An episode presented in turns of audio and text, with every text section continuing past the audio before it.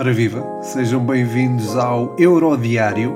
Decidi chamar-lhe assim, eh, foi o nome que saiu agora da minha cabeça, mas se tiverem sugestões, ainda vamos a tempo de mudar. a intenção com esta rubrica é falar dos jogos do Euro que aconteceram e dos jogos do Euro que vão acontecer no dia seguinte. A minha intenção é ter episódios em todos os dias de jogo Faço, portanto, a, a, o rescaldo dos jogos que se passaram durante o dia e depois faço a antevisão. Essa antevisão, por vezes, vai para o Patreon, alguns jogos irão exclusivamente para o Patreon, essa, essas antevisões aos jogos do dia seguinte, as, mas os rescaldos faço sempre aqui em formato livre, em formato podcast. Mas bem, tivemos um jogo de abertura interessante, não é? Um Turquia-Itália que acabou com um resultado surpreendente, na minha opinião. Não estava à espera que a Turquia Turquia cedesse tanto a nível defensivo, acabou por fazê-lo com o decorrer do tempo e com o decorrer do tempo, precisamente, esse resultado acabou por ser algo compreensível. Mas nos, no primeiro quarto de hora, eu acho que o jogo esteve um pouco atado, não houve muito risco, nenhuma das equipas correu muito risco. A, a Itália manteve o Locatelli um bocadinho junto do Jorginho, ali no meio campo, o Varela também não se via muito, e isso acabava por condicionar um pouco o jogo ofensivo da Itália, e a Turquia agradecia, porque a Turquia estava com uma linha baixa, não corria também muitos riscos, à semelhança, portanto, da Itália, estava à procura daquela aquela bola na profundidade para atacar as costas de dois centrais, o Chiellini e o Bonucci, que são tendencialmente lentos, e eu acho que eh, essa estratégia era bem pensada no papel, mas uh, depois na prática acabou por não resultar.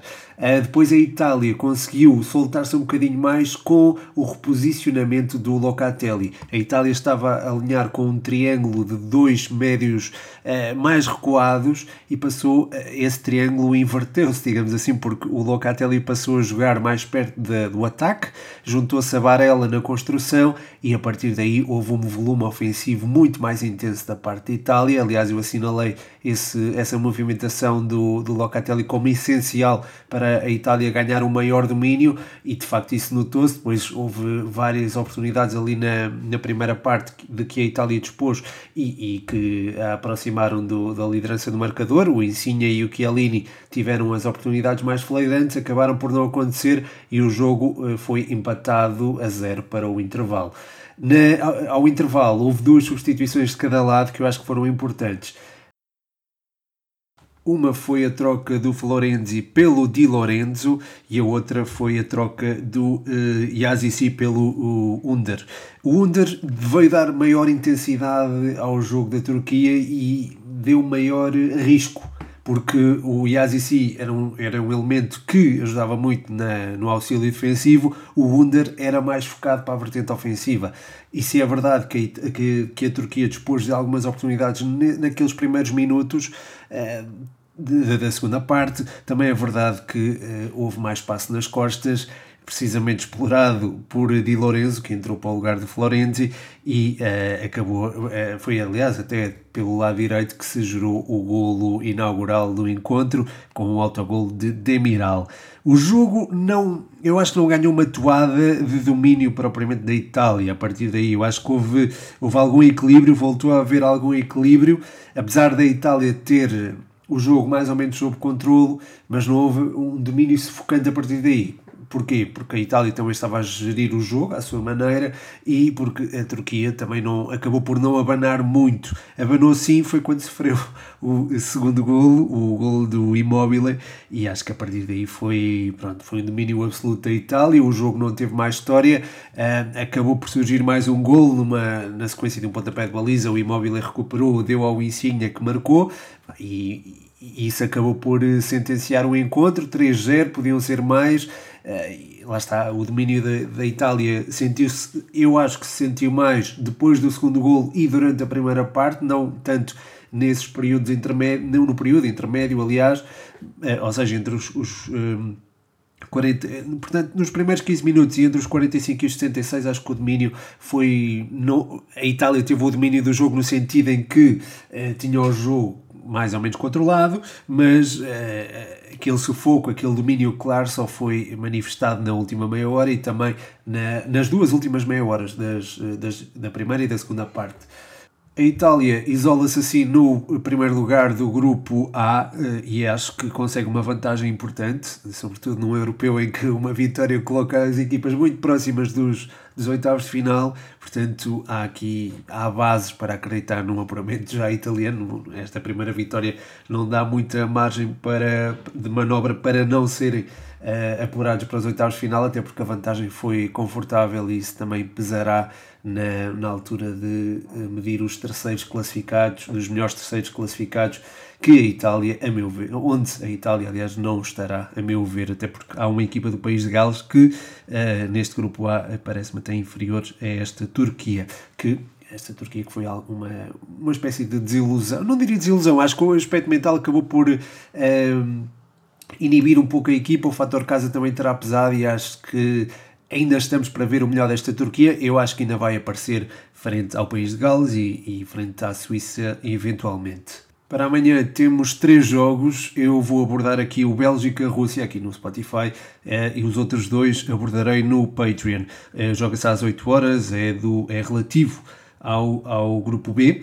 Eh, acho que a Bélgica tem claramente o favoritismo, mas a Rússia joga em casa e uh, tem uma coisa, tem algo muito importante que joga a seu favor, que é o facto de Kevin De Bruyne estar lesionado. Eu acho que Kevin De Bruyne é um elemento muito importante na construção ofensiva da Bélgica e eu acho que isso poderá fazer toda a diferença numa altura em que, uh, enfrentando, aliás, um adversário que à partida estará muito escondido na sua linha de 3, eu não sei se irão jogar com uma linha 3 ou com uma linha de, de dois centrais, Acredito que joguem com dois centrais porque tem sido o hábito até aqui, mas há esta possibilidade de jogarem com, com três centrais porque de facto é uma seleção que, que lhes colocará muitos problemas a nível ofensivo. O Lukaku é um monstro muito difícil de segurar, pode acontecer haver aqui três centrais. Se não houver, um, acredito que o Semenov e o Dzikia joguem lá atrás e acho que o, o Dzikia poderá ser muito importante para cobrir uh, depois uh,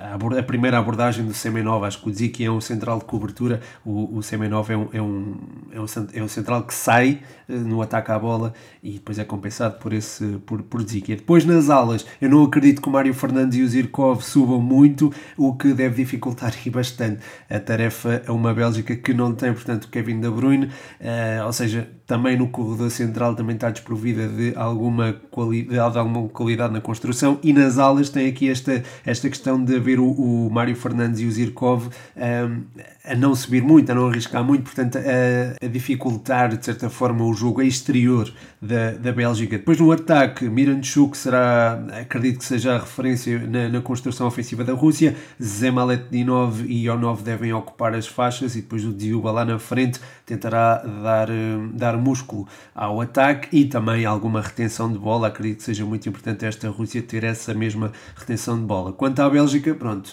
não havendo Kevin De Bruyne, acho que é, poderá sentir algumas dificuldades, sobretudo na construção ofensiva ali no, no corredor central. Desculpem, não tenho chá, então não tenho propriamente aqui a, a, pressão mágica para falar assim com uma fluidez maior. Não, estou a brincar. Não, mas estava a dizer que o corredor central vai ter menos uh, criatividade, as laterais também terão condicionadas, vai ser um jogo algo complicado. Acredito que seja um jogo muito complicado para a Bélgica, um, ehm, mas claramente que tem que ser apontada como, como favorita. Acredito que uh, Witzel seria um elemento muito importante uh, na ausência de De Bruyne, no, no sentido em que pode ajudar a construir no meio, mas também está lesionado, portanto pode haver espaço aqui para Tielemans aparecer. Eventualmente Eden Hazard pode ter... Hazard, Hazard pode ter uma, uma hipótese de, de jogar de início. Um, que não lhe seria concedida certamente se De Bruyne estivesse bem. Depois aparece Mertens e Lukaku, que sozinhos podem decidir um jogo e podem também inclinar o jogo a favor da Bélgica. Mas eh, eu não acredito que seja um jogo fácil para a Bélgica.